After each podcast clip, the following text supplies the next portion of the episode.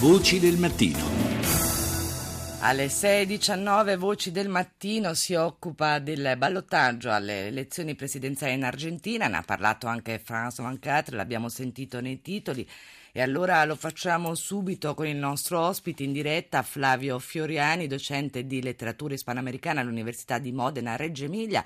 Lui è italo-argentino, è nato a Buenos Aires da genitori italiani. Buongiorno Fiorani. Buongiorno, buongiorno, buongiorno, a lei e agli ascoltatori. Allora Fiorani, eh, stato, c'è stato questa notte il ballottaggio, una, un ballottaggio che non è comune, credo che sia la prima volta in Argentina e a quanto pare ha vinto il candidato di opposizione Maurizio Macri. Sì, Se l'aspettava?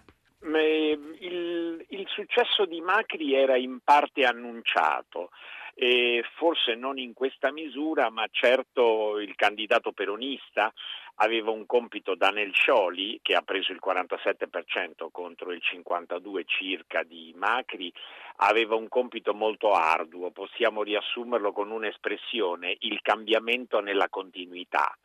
E, si imputavano a 12 anni di kirchnerismo molte falle, molti provvedimenti sbagliati, forse una gestione economica non troppo azzeccata negli ultimi tempi e quindi il candidato dell'opposizione ha vinto non con facilità ma ha vinto forse con una vittoria abbastanza annunciata. Abbastanza annunciata dico anche da eh, le percentuali che avevano ottenuto al primo turno ciascuno dei due candidati e soprattutto da alcuni risultati che erano stati risultati come quello per esempio delle elezioni dei governatori, sa nel primo turno gli argentini hanno votato per il rinnovo parziale della Camera dei Deputati e del Senato per l'elezione dei governatori delle, pro- delle, province, lì c'erano stati alcuni risultati che avevano destato abbastanza sorpresa perché alcuni candidati di Macri avevano vinto province che erano tradizionalmente roccaforti del peronismo.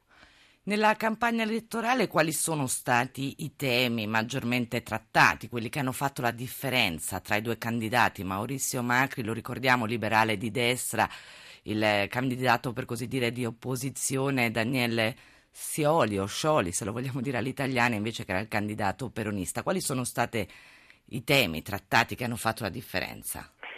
Guardi, i temi che hanno fatto la differenza sono i temi che erano all'ordine del giorno già ormai da tempo eh, in Argentina, nella politica argentina, per i cittadini argentini. L'inflazione, l'aumento dei prezzi e delle tariffe, il problema della sicurezza, quindi quello della microcriminalità, Mm, le questioni relative a eh, disuguaglianze, corruzione, eh, governabilità e, e, le politiche energetiche, soprattutto dell'Argentina. Eh, L'Argentina è arrivata al paradosso nell'ultima gestione di governo di comprare gas e petrolio, eh, che sono due beni primari che l'Argentina in precedenza aveva prodotto. In, eh, in, questa campagna elettorale si è parlato anche, sono stati è stato sollevato più volte lo spettro della crisi che c'è stata in Argentina. Qual è la situazione attuale? A parte il fatto che abbiamo sentito che vengono comprati mh, materie prime, ma energia quando sì. è un fornitrice, una fornitrice in realtà l'Argentina. Qual è la paura, il timore per, sì. di un ritorno eventuale a quella situazione? L'anno scorso si è agitato un'altra volta lo spettro del default, come quel default, il grave, il tragico default che colpì l'Argentina nel dicembre del 2001.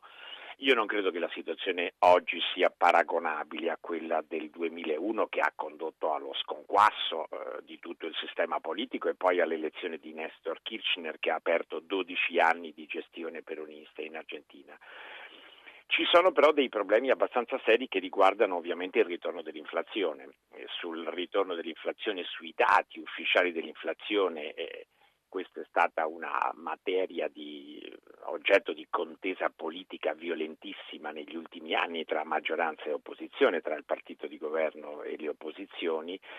C'è il problema a cui dovrà mettere mano il nuovo presidente del eh, valore dei titoli argentini sul mercato internazionale e su questo credo che le prime mosse che il governo dovrà fare, il nuovo presidente dovrà fare sarà rinegoziare con la banca centrale cinese un ingente prestito che ha già ricevuto il governo precedente e soprattutto cercare di trovare, sempre per quel che riguarda il valore e la credibilità dei titoli argentini sul mercato internazionale, un accordo con quel giudice americano che ha emesso una sentenza a favore di coloro che avevano fatto ricorso e che non avevano accettato quella sorta di accordo sui bond, quella compensazione parziale sui bond argentini eh, travolti appunto dalla crisi del 2001.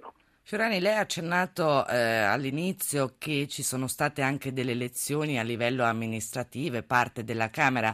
Avrà bisogno in Parlamento poi Maurizio Macri dell'appoggio dei peronisti? Sì, perché sì, senz'altro. E quindi di ehm, trattare su alcuni temi. Io credo di sì, non dico che ci dovrà essere un governo di coalizione perché governi di coalizione in Argentina difficilmente ce ne sono, però se guardiamo ai dati della Camera dei Deputati, eh, nella Camera dei Deputati ci sono 102 eh, eh, deputati peronisti, non sono la maggioranza assoluta ma sono la maggioranza relativa e appena 96 deputati che fanno riferimento allo schieramento di Macri. Eh. Si, si, ricordi che Macri è a capo di una coalizione che si chiama Cambiamo. Per quello che riguarda il Senato invece i peronisti dispongono di una maggioranza abbastanza sicura. Quel che certo invece è che siccome buona parte anche del, del potere in Argentina, del potere politico, amministrativo e anche economico si gestisce a livello provinciale, ci sono invece alcune situazioni come quelle della provincia di Buenos Aires in cui inaspettatamente ha vinto la candidata di Macri, Maria Eugenia Vidal, e ha subito annunciato Maria Eugenia Vidal come suo programma di governo alcune misure che hanno destato certa preoccupazione, per esempio la privatizzazione di alcuni settori dell'istruzione pubblica, ecco, questioni di questo genere. Io credo che eh, ci saranno naturalmente saranno necessari degli accordi eh, per la gestione eh, degli affari correnti, ma anche e soprattutto per cercare di capire quale potrà essere diciamo, il modello di sviluppo da seguire quale... in questo momento. Allora noi ringraziamo Flavio Fioriani, docente di letteratura ispanoamericana all'Università di Modena Reggio Emilia. Grazie e buona giornata.